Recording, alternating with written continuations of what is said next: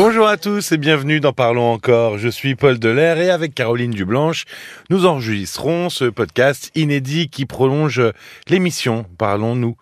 Bonsoir Caroline. Bonsoir Paul. Sylviane, Jean-Yves, tous les deux étaient désireux de retrouver l'amour après plusieurs années de solitude. Sylviane, elle était veuve, Jean-Yves divorcé et il s'est posé la question avec Sylviane des, premiers échanges euh, avec un homme. Elle est sur un site de rencontre et, elle a une maladie, la polyarthrite rhumatoïde. Elle a peur que, ça fasse fuir les prétendants. Alors, on, on va y revenir à ça, mais première chose, on constate que de plus en plus de seniors utilisent des sites de rencontre. Est-ce que c'est vraiment vrai?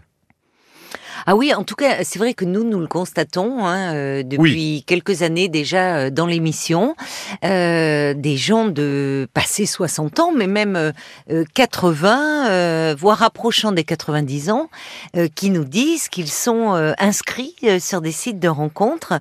ça montre déjà d'une que les, que les seniors sont de plus en plus connectés, que ce n'est plus tabou de passer, euh, de rencontrer quelqu'un via un site. Oui. C'est un moyen, euh, comme un autre. Euh, c'est assez réjouissant quand on y pense parce que, au fond, l'isolement, la solitude, qui était vécue comme une fatalité et qui le reste encore hein, pour bon nombre de personnes âgées, certains se disent et après tout, enfin, ils ont toujours ce désir de retomber amoureux. Et, et ça, euh, ils sont de plus en plus, d'ailleurs, euh, euh, on le disait, nombreux à être inscrits sur des sur des sites. Et il y avait même d'ailleurs le, Figaro qui avait titré "La vie insoupçonnée des seniors sur les sites de rencontres". Donc ça en dit long hein, sur ce qui est un peu quand même un phénomène de société. Oui, donc nous on constate ça dans l'émission, mais ah mais on le constate. Enfin là, j'ai j'ai relevé que l'Observatoire des seniors dit que sur 20 27 millions de célibataires, 9 millions ont plus de 50 ans, et la plupart d'entre eux euh, sont prêts à, retomber amoureux. Oui, et on constate aussi qu'il y a de plus en plus de sites de rencontres. Ah ben c'est un marché, c'est devenu un marché. Voilà, qui se tournent vers les seniors. Oui, et c'est bien d'ailleurs. Euh, enfin, c'est bien euh, parce que qu'il se qu'il y ait des sites spécialisés, parce que c'est important de bien choisir son site. On va pas citer des noms, mais évidemment, les, même s'ils sont désireux euh, de retrouver l'amour euh, et qu'ils croient en l'amour, ils n'ont plus les mêmes attentes qu'à 20 ans. Évidemment, oui. On ne va pas demander des choses à une personne de 20, 30 ans, à 70 ans. Ils sont pas dans le désir de refonder une ah famille ou d'être dans des, des de, de, la drague ou euh, euh, ce qu'ils recherchent avant tout, c'est bah, le plaisir de la séduction et un compagnon pour partager euh, leur quotidien.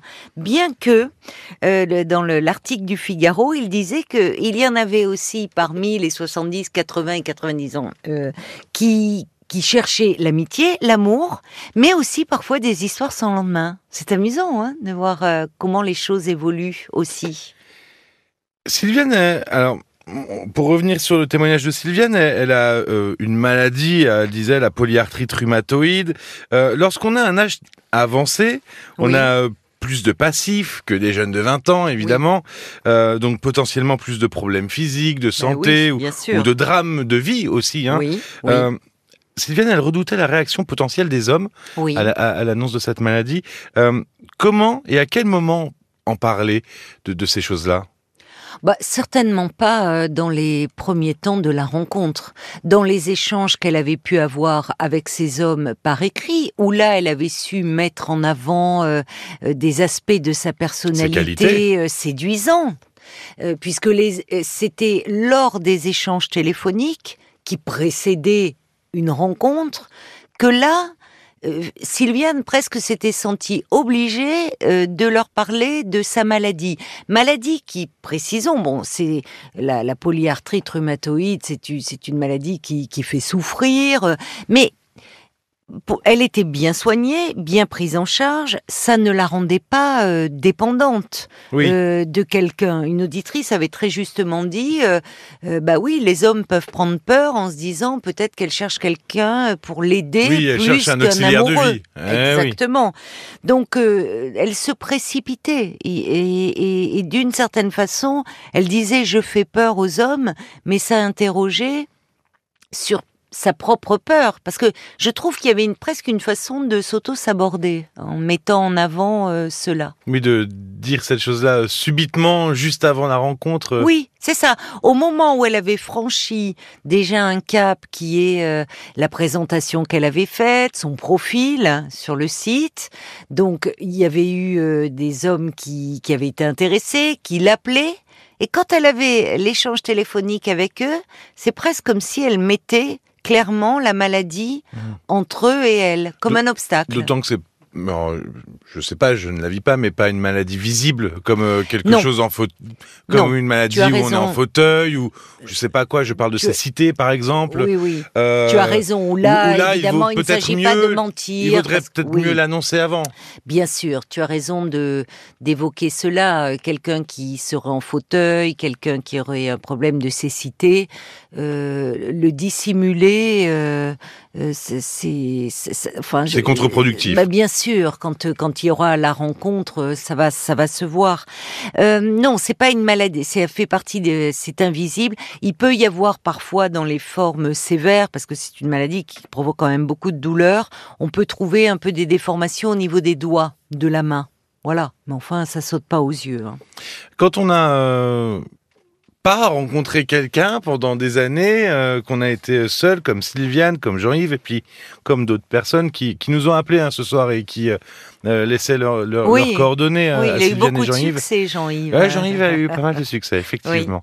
Euh, Qu'est-ce qui pourrait, qu'est-ce qui pourrait, euh, par exemple, nous surprendre euh, sur les premières rencontres? Qu'est- Qu'est-ce qui pourrait nous déstabiliser? Puis comment aborder les premières rencontres? Dans les, dans les premières rencontres, il va y avoir euh, cette impression générale de, de la personne. C'est ce qui manque quand on est inscrit sur un site de rencontre. Il y a d'autres informations, l'expression écrite, elle en parlait Sylviane, c'est-à-dire dire, euh, quelqu'un, voir s'il écrit bien ou s'il fait des fautes d'orthographe.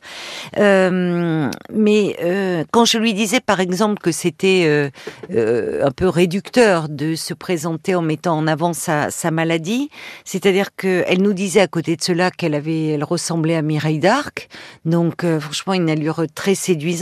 Et dans une première rencontre, euh, il y, a, tout cela qui va nous sauter aux yeux. Au-delà des caractéristiques physiques, de la taille, du poids, il y a toute la gestuelle, il y a toutes les expressions, le timbre de la voix, le style vestimentaire, si c'est une personne euh, euh, souriante ou pas. Enfin, donc dans la première rencontre, il faut essayer de d'être dans finalement dans une ouverture d'esprit, même si parfois on peut ne pas cacher sa déception, parce que entre le moment où l'on communique par écrit, où l'on échange au téléphone, et le moment de la rencontre, il y a l'imaginaire. Il y a le fantasme qui Mmh. s'installe. D'où l'intérêt parfois de ne pas trop attendre non plus euh, entre, entre ces, ces deux étapes. Oui, parce que finalement, le fait de ne pas avoir rencontré quelqu'un depuis longtemps, ça peut faire peur. On peut repousser, Oui, se dire non, j'y vais, j'y vais pas. sûr. Comme en haut du plongeoir, Mm. hein, je saute, je saute Oui. pas. Et, et donc, trop attendre, au- autant y aller. Autant, y aller.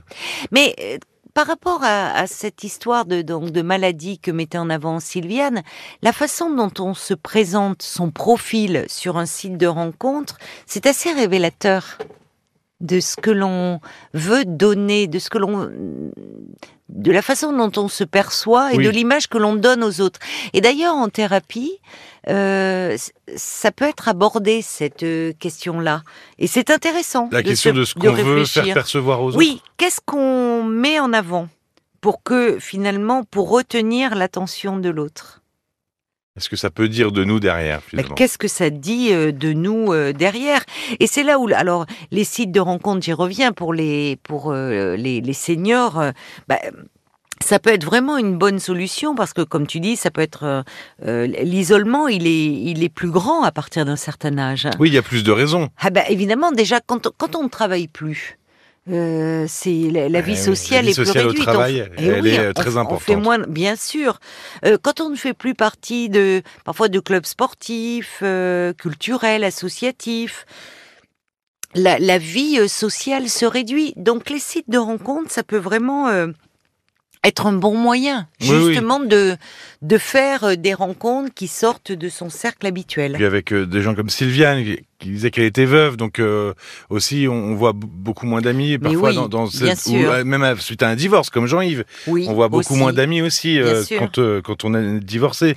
Dans une première rencontre aussi, il, il faudrait veiller à ne pas comment dire, on n'est pas obligé de de se de tout raconter de sa vie. Euh, il est important de, on est, il ne faut pas oublier qu'on est dans une phase de séduction. Alors, même si on est seul depuis un moment, c'est souvent ce que l'on recherche dans quand on recherche l'amour. Cette phase-là aussi de séduction qui est tellement délicieuse, où il y a une forme de légèreté, où euh, tout d'un coup on se sent, euh, il, y a, il y a une sorte même d'euphorie, de désirer, d'être désiré. Donc euh, le, risque, c'est parce qu'on est seul depuis longtemps ou parce qu'on a vécu des choses difficiles, des expériences de couple malheureuses, c'est de tout déballer. Et d'autant plus si on est seul et qu'on n'a pas tellement l'occasion de parler. Or, on n'est pas chez son psy. Faut pas oublier que, en fait, j'aime pas tellement cette expression, mais je vais quand même la dire. C'est, il faut savoir un peu se vendre aussi.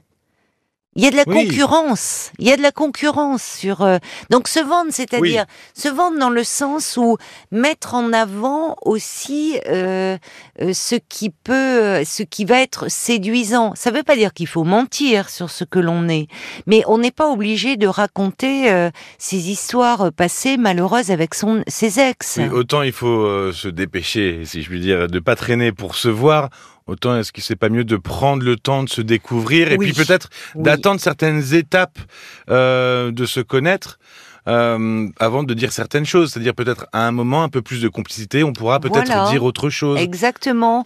Quand justement au départ euh, on peut accrocher sur un détail qui va prendre une importance phénoménale, là où quand il y a un lien qui est en train de se créer, même quelque chose de l'ordre de l'attachement. Euh, quelque chose peut être dit, et notamment par rapport à Sylviane, de sa polyarthrite rhumatoïde, mais à ce moment-là, l'homme qui l'aura vu dans, dans sa globalité, dans ce qu'elle est, dans ce qui émane d'elle, et donc il ne fixera plus seulement euh, sur la maladie. Et tu as raison, il faut prendre le temps et se donner du temps. C'est-à-dire que c'est pas parce qu'on se rencontre, alors après chacun, il peut s'en suivre une histoire euh, d'amour qui démarre le coup de foudre, euh, voilà, et, se voir très régulièrement. Mais on peut aussi, même si l'on s'est rencontré, continuer à s'écrire, à s'envoyer des messages. Il y a un côté délicieux, ça peut faire partie aussi d'une phase de séduction quand on a la chance de d'écrire bien. Merci beaucoup Caroline. Merci à toi Paul. Sylviane, Jean-Yves, leurs témoignages, vous pouvez les retrouver aussi sur toutes les applis de podcast comme euh, Se Parlons Encore et sur l'appli de référence, l'appli RTL. Vous aurez euh, tous les podcasts euh, de la radio. Roselyne et Michel ont parlé de maison de retraite ce soir et puis Marie déplorait d'avoir été quittée par son conjoint, conjoint qui souffre de dépression et qui préfère rester seul. depuis quelques semaines, les Parlons Encore sont rediffusés le week-end donc vous serez directement informé des sujets en vous abonnant au podcast podcast Parlons-nous. N'hésitez pas à vous abonner, vraiment. Parlons-nous, rtl.fr si vous souhaitez nous écrire par mail. Merci de votre écoute. On se retrouve très vite. À très vite. Parlons encore. Le podcast.